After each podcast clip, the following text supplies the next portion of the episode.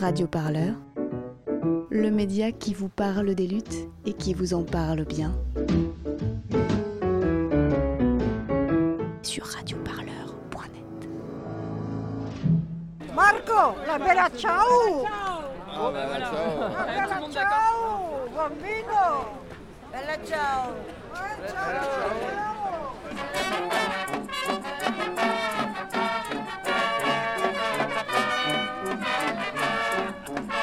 Je m'appelle Annick. Bonjour Annick, qu'est-ce que vous faites euh, ici ce soir, place de l'Assemblée nationale? Je viens euh, lutter contre euh, la loi plus que scélérate, puisqu'elle défie la Constitution, qu'on essaye de faire euh, passer pour réduire la liberté des citoyens et citoyennes françaises. C'est une limitation euh, incroyable de, des libertés, tout simplement, parce que bientôt, euh, on va être obligé de reprendre les banquets de la République, où il fallait faire un banquet pour pouvoir parler sans être inquiété. Donc on va se remettre à la tête de veau et à la tête de cochon, quoi, voilà. Bon, donc euh, on va commencer. hein. Euh, je remercie d'abord toutes les personnes qui sont là. Moi, je suis de l'association Droit au logement. On a découvert euh, le projet de loi euh, il y a une dizaine de jours, qu'on a appelé, nous, le projet de loi anti-manifestation ou anti-manifestant.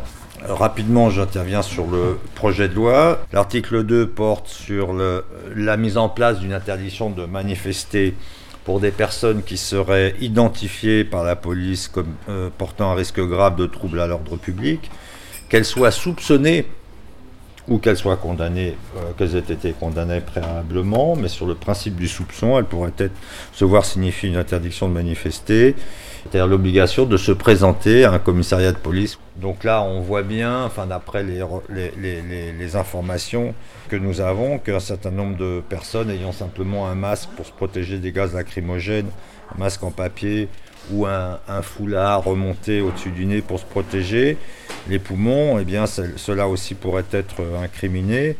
On a également euh, ceux qui seraient pour l'article 5 qui seraient condamnés pour détenir euh, un objet pour en constituer une arme, une agrafeuse ou un tournevis peut être considéré comme une arme. L'article 6 porte sur l'interdiction de manifester pendant 3 ans, c'est-à-dire la justice pourrait interdire pour des personnes condamnées. Dernière mesure, article 8, qu'elle viserait à poursuivre euh, les personnes qui participent à une, décla- à une manifestation non déclarée. Bon, des tracts, des tracts, prenez des tracts à distribuer s'il vous plaît. Merci. Lorsqu'un État a uniquement la violence comme réponse, franchement, c'est mauvais. C'est mauvais, ça montre la fragilité de nos élus. Pour essayer d'avoir la paix sociale, ils éborgnent et amputent des, euh, manifestants. C'est de mon devoir de, me mobiliser parce que voilà, c'est pas euh, d'un régime autoritaire que j'ai envie. Le peuple se révolte et donc une loi anti-manifestation est euh, en cours de discussion. Eh bien, nous disons non. Nous avons le droit de nous révolter. Ça fait partie du droit.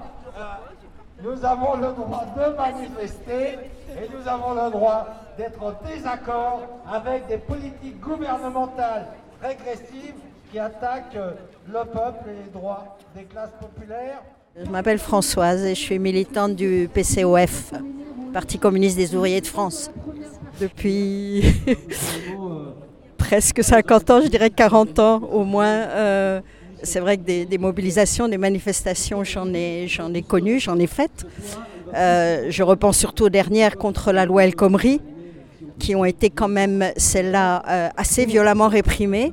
Et on a commencé précisément, je pense que c'est c'est à partir de cette mobilisation contre la loi El Khomri, il y a une, une escalade qui est évidemment complètement en lien avec la montée de la mobilisation populaire, de la colère populaire, et bien sûr, dans la dernière période, euh, les Gilets jaunes.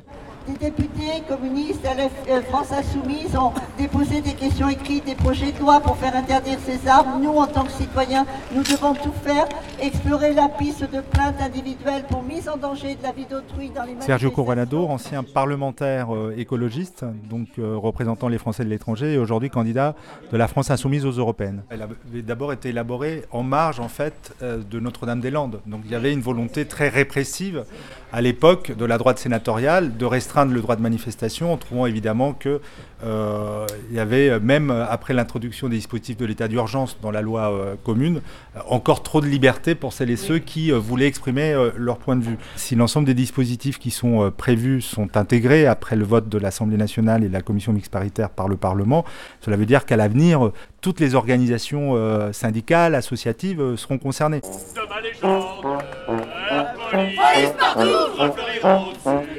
le trottoir Justice nulle part de lancer état de service Et le pistolet en sautoir Sans pain, sans trame et sans armes Nous allons être gouvernés Par les mouchards et les gendarmes Des sabres les curés Assa Traoré pour le collectif Justice pour Adama quand ces lois passent, quand toutes ces lois vont passer, et quand celle-là, si elle passe, une partie de la population sera beaucoup plus opprimée qu'une autre.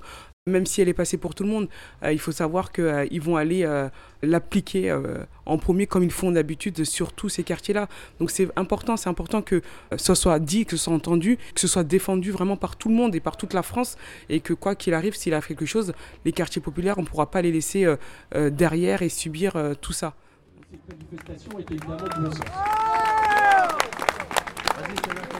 Eric Coquerel, député Seine-Saint-Denis de la France Insoumise. Je pense que l'objectif, c'est pas et moins une efficacité en réalité qu'une intimidation. C'est-à-dire que vous envoyez un message, vous dites aux gens, bah attention, si vous participez dorénavant à un rassemblement euh, non autorisé, vous pouvez vous voir pénalisé et euh, euh, porté devant les tribunaux. Voilà, c'est d'abord une loi d'intimidation. On, peut interpréter cette loi comme une loi anti-hooliganisme. Qu'est-ce que vous pensez de ça? Moi, je trouve ça délirant de comparer un droit constitutionnel qui est celui de manifester avec le hooliganisme dans un stade de foot. Je veux dire, les gens qui font cette comparaison ne se rendent pas compte à quelle liberté ils s'attaquent. Merci, merci.